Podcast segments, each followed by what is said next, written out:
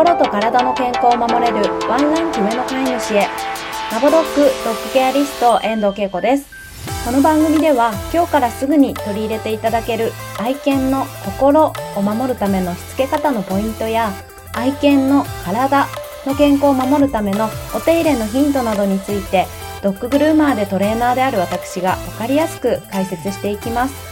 ぜひ通勤のお時間やお料理やお洗濯など家事の合間などでお耳だけ貸していただけたら嬉しいです。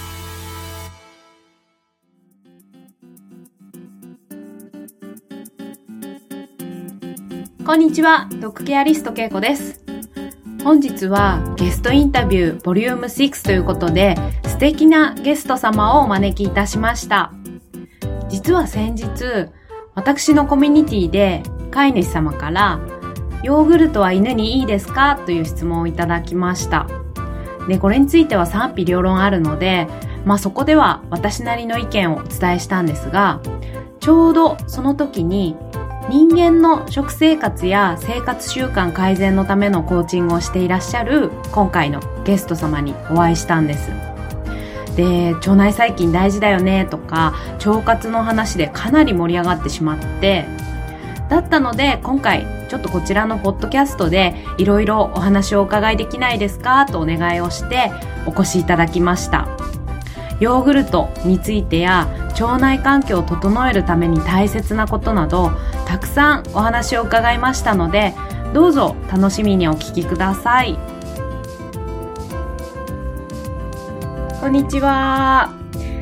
えっと、本日は一般社団法人日本ダイエットコーチング協会の代表理事をされていらっしゃいます佐藤恵里奈さんこと佐藤恵里さんにお越しいただきました。よろしくお願いします。こんにちは、佐藤恵里です。よろしくお願いいたします。よろしくお願いします。はい、ありがとうございます。ありがとうございます。こちらこそ。はい、今日楽しみです。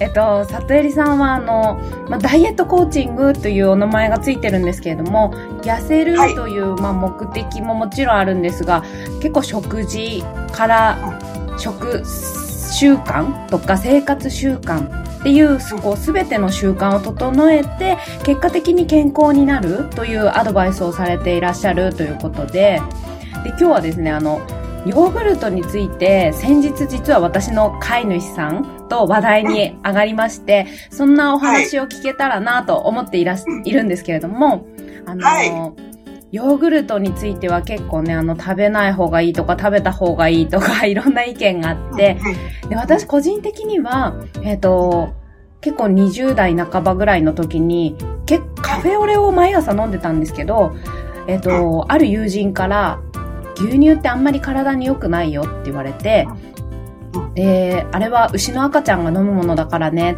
っていうことを言われてから、なんとなく調べて、なんとなくあんまり良くなさそうだなっていうのを分かったので、飲ま一切そこから飲まなくなって、で、牛乳からできているヨーグルトについても、なんか、あえてそんな食べなくてもじゃあいいのかなって、いろいろこう自分に合った種菌のヨーグルトじゃないと合うとか合わないとかっていうのとか、乳糖不対症とかっていう話も聞くので、私自身はあんまり食べないようにはしていたんですけれども、なんかこう、で、里入さんはあの、ワンちゃんの専門家じゃなくて、あの、人の方の食生活とかのあの、専門家だとは思うんですけど、こう、人と、犬っていうのも、やっぱ飼い主さんの健康意識がワンちゃんの健康につながったりっていうのもあると思うので、今日はちょっとあの人からの人目線のお話をお伺いできたらと思いますので、よろしくお願いいたします。はい、よろしくお願いいたします。ちなみに早速なんですけど、そのヨーグルトについては、はい、里襟さんはこう、どんな風に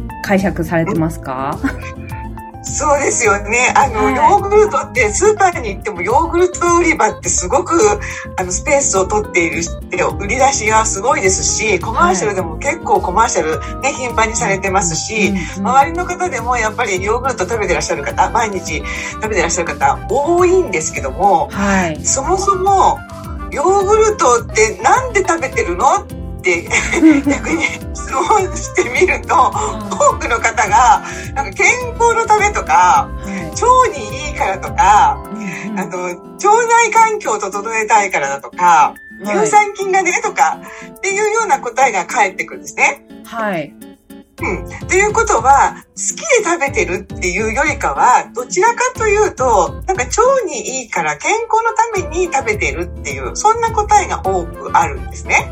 はい、確かに。で、そう。で、私の中では、じゃあヨーグルトって、まあ、あの、健康に本当にいいの？悪いの？とか、どう、どうなの？っていうような人もやっぱり多く来るんですけども、私自身は、はい、ヨーグルトっていうのは嗜好品の一つと考えてます。ああ、はい。うん。で、ヨーグルトの、まあ、元になる牛乳もそうですよね。牛乳も、はい。あの、嗜好品の一つと思って考えてます。そういう捉え方をしてます。はい。嗜好品ってね。で、健康のためにいいかっていうと、ちょっとハテナっていうところがあります。うん。やはり先ほどね、エドさんもおっしゃったように、はい、何から作られてるのかなっていうと、元の原料って牛の乳ですよね。はい。うん。で、そう考えると、あの、まあ、牛の子供にとってはいいんだけども、人間にとっては、ね、ミルクってどうなのかなっていうところ。と、はい、やっぱりもともとその乳牛って毎日乳をね、出してるっていうのは哺乳類であるのに、ちょっと不自然じゃないですか。そうですよね。はい。で放牧されて自然なお乳じゃなくて、うん、もう牛舎の中に入れてっていうところになると、はい、それこそいろんな餌とかどんな餌を与えてるのかなとか、病気にならないために抗生物剤を入れていたとか、うん、そういったところの餌の環境で、えー、育った牛です。なおかつそういったちょっと不自然なね、あの、出し方っていうのかなお乳っていうところではちょっと牛乳っていうところではちょっとあのあまり健康にはあのよくはないんじゃないかなっていうところがあります。で一般的にも結構今皆さん牛乳あのはあんまり飲まなくなってきた傾向ってあるじゃないですか。健康にはあんまり良くないよっていうような、うん、そんな傾向があって、はい、で、じゃあ牛乳会社っていうのは、どうしたら売れるのかなってやっぱり考えるわけですよ。まあそうですよね。はい。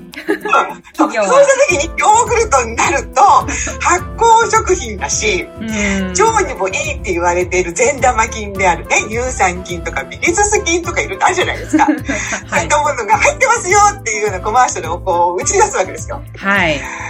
うん。で、そこで結構売れてるっていうところがありますが、はい。じゃあね、それを食べた時にね、人間が食べた時に、自分の体の中に入った時に、本当に自分の腸の中で、いい状態になって、あのー、育ってくれてるのかなと。その善玉菌ね、ヨーグルト食べて、その善玉菌が腸の中で自分の中でちゃんと育ってしてくれてるのかなっていうと、そこもちょっと違うかなっていう感じがあります。でなぜうん、でなぜかっていうと、うん、この乳製品ってもともと日本人のこの体の D 作りの DNA にはもともとなかったものなので、そのそれ食べた時に消化するための酵素っていうものがない方が多いんですね。はいはい。聞いたことあります。だから、はい。そうね、だから日本人の体にはあまり合っていないよっていうところです。うんうんうん、そう考えると、ヨーグルトを食べた時に、ちゃんと腸の中で 育ってくれてるのかなっていう ところがちょっと違ってくるなっていう感じですね。そうですよね。なんか、乳糖不対症って聞きますよね。うん、お腹緩くなっちゃうとか、うん、はい。でなんかワンちゃんも牛乳を飲ませると乳糖不対症の子が多くてお腹緩くなる子が多いからでヨーグルトだと発酵させているから大丈夫だとかあとはヤギミルクだったら大丈夫だとか言ってですねこうじゃあ牛乳ダメならヤギミルクっていう感じなんですけどなぜそこまでしてミルクを飲ませたいのかなっていうところは確かに私もあって。はい。なのでそうですよね。はいはい。うん。で、な、なんで飲ませてるの？とか、なんで人間も何食べてるの？ってやっぱり素朴に質問すると、はい、やっぱり腸内環境を良くしたいっていう方がね、うん、やっぱり出てきて、腸活とかっていう言葉も今ね、流行ってますし、はい、だから腸のため、自分の健康のため、自分の腸の環境を良くしたいっていう、そんな意識が高まって来た方たちが多くなってきたっていうことは、すごく私にとっても嬉しいんですけども、はい、ただ、それがイコール、ヨーグルトを食べれば、腸が元気になるとか、腸が活発になるとかっていうものではないよっていうと、そこがちょっと違うよっていうふうに捉えていただくといいかなと思います。そうですよね。なんか、私も少し前に、あの、人の方の、やっぱり腸内環境の勉強会に出たところ、あの、はい。ヨーグルトについての話題がやっぱりありまして、で、自分の腸のお腹に、どんな乳酸菌がいるかをまず調べて理解しないとどのヨーグルトを食べていいかすらわからないから闇雲にいいって言われるからってヨーグルトを食べるのは全然意味がない。むしろ具合が悪くなる可能性もあるっていうことはやっぱりおっしゃっていたのでなのでこう犬で考えた時もやっぱりこう人とは違うけどどうなのかなって思うところはあるんですけど犬たちってあの人間は乳酸違うオリゴ糖がこうなんか種らしいんですけどお腹の中の菌として。でも犬たちって乳酸菌なんですって。でその乳酸菌って言っても数がめちゃくちゃあるじゃないですか。なので我が子もお腹にどんな菌がいるのかを 理解した上でちょっと与えるならいいかもですけどでも与えたとしてもそのセミナーで言ってたのがあのなんだろう腸に定着して健康になるわけではないからもし自分に合った菌が分かってそれを食べるとしても毎日毎日摂取しないと意味がないっていうこともおっしゃってたので、うんまあ、それならなんか発酵食品とかもっと良さそうなやつがありそうだなと思ってですね いるんですけれども。さすがです。そう、はい。おっしゃる通り。あのね、はい。本当に人それぞれ100人いたら100通りの腸内あの腸内細菌って違うんですよ。バランスがね。うんうん全員が違うから自分の中の腸ってどのどんな腸あの菌がいるのかなとかはい。っていうところをやっぱり調べなきゃいけない。そんな調べるの大変じゃないですか。大変ですよね。大変だし、調べたところで分かったとしても、それを 前に取り付けて、そこから菌を、種菌じゃないけど、はい。育てていくっていうのはなかなかやっぱり分からないものだし、うん。その計測するものがないので、はい。なかなかわからないので、あの、これを食べたら自分の腸にいいよっていうものは、い。まず考えない、あの、ないよっていうふうに思っていただけたらなと思います。あの、一種類のものを、例えばヨーグルトを食べたから良くなるよとか、はい。これを食べたら良くなるよっていう、一つのものを食べたら良くなるよっていうものは、まずないっていうふうに考えていただきたいのが基本のベースです。はい。はい。うん確かにその上で、じゃあ皆さんが求めている腸内細菌を、てか腸内環境だよね、腸内環境を元気にね、良くするには、じゃあどうしたらいいの？はいていうふうに質問が湧くと思うんですよ。はいで、その時に、やっぱり、あの、うちもね、皆さんに、クライアントさんにもお伝えしてるんですけども、大きな、あの、ポイントが3つ。まずね、すぐにできるものはいが3つあります。で、毎日やっぱりやっていただきたいものがやっぱり3つあるんですよ。何ですか？気になりますいかがですか？はい ぜひ ままず一つ目なんですけども、先ほどもちょっとね、遠藤さんのあのの言葉が出ました。はいあの、発酵食品ですね。発酵食品はあはい発酵食品を毎日少しずつでもいいので、取っていくっていうことが必要なんですが、このはい発酵食品は、え自然のものから取っていただきたいんですね。で自然なおかつ、日本人の体に合うもの。なるほどはいうん。そう考えたときに、じゃあ日本人の体にある発酵、合う発酵食品ってどんなものが考えられますか？はい。と、はい。はい。味噌とか納豆とかですか？味噌とか納豆とか。うん、そうそう、うん、うん、うん、素晴らしい。はい。さすが遠藤さん。はい。ちょっとね、ダイエットのクライアントさんにこの質問をすると、ヨーグルトしか考えられませんって。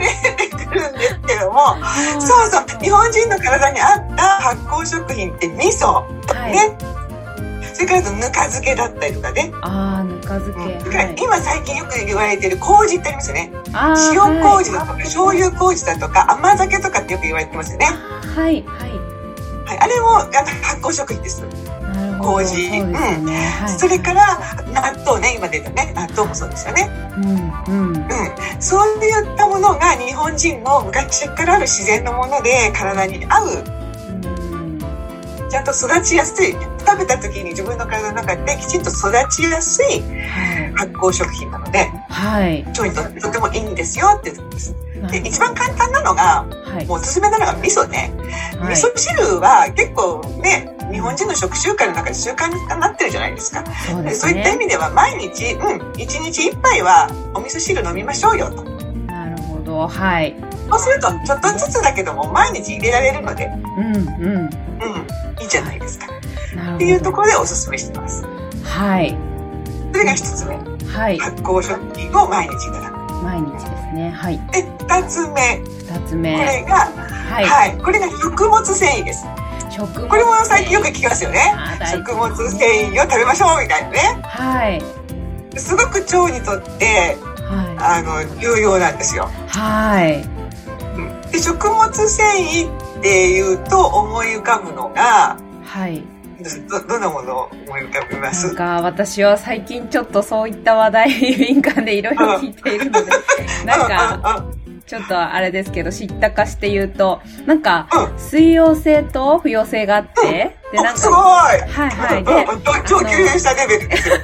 うんなんか、最近その、なんだろう、医者が勧める最強の食事術って前から気になってた本を、あの、うん。開き始めまして、うんで、やっぱりあの、なんだろう、日本人の体に合ってるの海藻とかわかめとかキノコとか、そういうのを食べた方がいいっては言ってましたので、うん。なんか、愛犬にもちょっと野菜ピューレとかに海藻とか入れて、ただ消化悪いから、あの、ブレンダーでミキサーにして与えたりした方がいいかなとかっていろいろ思ってるんですけど、はい、食物繊維は取らなきゃと思ってます。さすがです。そうです。その通りです。え、でもどっち取った方がいいんぬですか？るぬる、はい。そうぬるぬるとかネバネバみたいなもの。これが水溶性って言われていて、はい海藻類とか、野菜で言うと、オクラとか、ああ、はい。うん、ネバネバしてますよね。ああいったものが水溶性の食物繊維なので、それを毎日、なんかね、海藻類としていただきましょうっていうのが一つと、はい。不溶性っていうのは、あの、まあ、食物繊維、ザ食物繊維みたいな感じで、こう、紐状のもの、はい。や焼き芋とかをパカッとこう割った時に、こう、紐状ののが出るじゃないですか。はい。うんはい。あああいう感じのものね、いせ繊維質みたいなね、糸みたいなうんうん紐のような、うん。あれが不溶性です。はい。不溶性。キャベツもですなので、かまあ、芋に限らず、葉物野菜って結構繊維質じゃないですか。キャベツとか。キャベツとかも繊維がね、あるし、はい。ほうれん草とかもあるし、あと葉物野菜、レタスもそうだしね。はいあ。あいうちょっと、なんて言うんだろう、あの、紐状だとか繊維質のもののものが不溶性なんですね。はい。なので、ぬるぬるネバネバ食品の海藻類と、そういった繊維のある野菜類ですね。これを毎日の中できちんと入れてあげましょう。うーん。フル。ーツでもそうですね。フルーツも食物繊維入ってますよね。はい。うん。なので、あの、普通の、あの、食材の中でそういったものを自然のもので毎日何かしらいただきましょうっていうのが二つ目です。はい。で、三つ目、最後の三つ目ってはいいうのが、睡眠なんです、実は。睡眠？うん。へえと思うでしょ？そうですね食べ物じゃないんだ、みたいな。睡眠。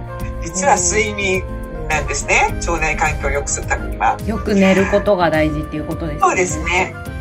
よく睡眠のゴールデンタイムって言われてるのが、ああ、はい。夜の、うん、10時から朝方の2時までの間がよくゴールデン、睡眠のゴールデンタイムって言われてるじゃないですか。はい。うん。で、なんでそこの時間にきちんと寝ておいた方がいいのかっていうと、はい。実は、その間に若返りホルモン、成長ホルモンとか、はい。いうものが活発に出るっていうところ。で、腸の中での吸収力がすごく高まってる時間なんですね。うーん、はい。うん。で、その間に、やっぱりきちんと睡眠が取れていないと、あの、いくら、あの、私7時間睡眠してますとか、8時間睡眠してますとか言ってても、夜更かしして、夜の1時2時に寝て、うんで、7時間睡眠とってますとか、ってはい。言ってても、そこのゴールデンタイムにいかに睡眠とってるかっていう、質のいい睡眠をとってるかっていうところで、腸内環境って決まってくるので、はい。うん。まあ、10時には寝れないとしても、はい。せめて日が変わる前のね、12時前には寝るようにすると、ね、2時間は寝れるようになるのね、ゴールデンタイムに重なるようになるので、そうですね。はい。うん。そういった睡眠時間ですね、睡眠をきちんと取りましょうっていう。このなるほど3つが腸内環境を良くするために、はい今すぐからでもできる毎日の習慣です。寝る時間、そっか、そのゴールデンタイムで、やっぱり腸の環境も整うんですね。うん。そう。で、腸からホルモンって作られてるんですよ、実は。はい。聞いたことあります。うん、はい。ね。だからよくほら、幸せホルモンって言われてるようなセロトニンがいっぱい出るとか。はい。ね、あと若返りホルモンが出るとかもそうだし、あとやる気モチベーションになる元気になるようなドーパミンが出るだとかっていうようなホルモンって、はい、あの作られるのが腸なので、腸内環境を良くしておかないとそういったホルモンがまず作られないんですよ。うん。じゃあそのなやっぱり時間7時間寝ててもいい、うん、寝てるからいいじゃなくてその時間にやっぱり寝るのが大事なんですね。うんちょっとなかなかね私もなんか一回10時に寝て5時半に起きるっていうのをしばらく続けてたことがあるんですけど最近乱れまくってましてダメだともう一回ちょっと。夜更かし気味になっちゃってるんでね。そうなんです。うん、ちょっと早めてあげると、そうですね。ゴールデンタイムに、うん、眠れるので、この3つを、まあ、これだとね、あのすぐにでもできることだし、はい。意識すると毎日の中でもねあのできることなので、うん、そういったことをしていくとあの腸がね腸内環境が良くなってくるよ。なるほどですね。腸内環境を良くするための3つ、うん、発酵食品を毎日摂る、はい、そうです。はい。食物繊維を摂る。水溶性不溶性両方摂る、で、はい、よく寝るですね。はい。はい、ありがとうございました。では、ちょっと今日はここまでということで、次回は今日教えていただいたこの3つの内容を犬たちにどんな風に犬たちに取り入れるとしたらどんなところを取り入れられるかなとか犬たちの今の食生活とかってどうなのかなっていうお話をしていけたらと思います。はい。ということでいかがでしたでしょうか？ヨーグルトは嗜好品ということでしたが、私が今読んでいる本でもそう言ってました。まあ、犬の本ではなくて人の方の本ですが、なので腸内環境を良くすることを目的として食べるものではなさそうですよね。ワンちゃんでもヨーグルト好きな子がいたり、飼い主様と毎日食べているという子もいますが、まあ、砂糖が入ってると良くないので注意ですけれども、下痢をしたり体調が悪くならないのであれば嗜好品として与えても良いかもしれませんが腸内環境を良くする整えるということを期待して与えるとちょっと期待通りの結果は得られないかもしれないですね。ということで今回このお話次回後半に続きますのでぜひ次回も楽しみにしていてください。また今回お話をお伺いしました一般社団法人日本ダイエットコーチング協会の佐藤恵里奈さんの情報は番組詳細ページに記載をしておりますので気になるよという飼い主様いらっしゃいましたら番組の詳細ページから各種リンクをご確認くださいませ。それでは本日も最後までお聴きくださりありがとうございました。また次回お耳にかかれたら嬉しいです。ラボドッグドッグケアリスト遠藤恵子でした。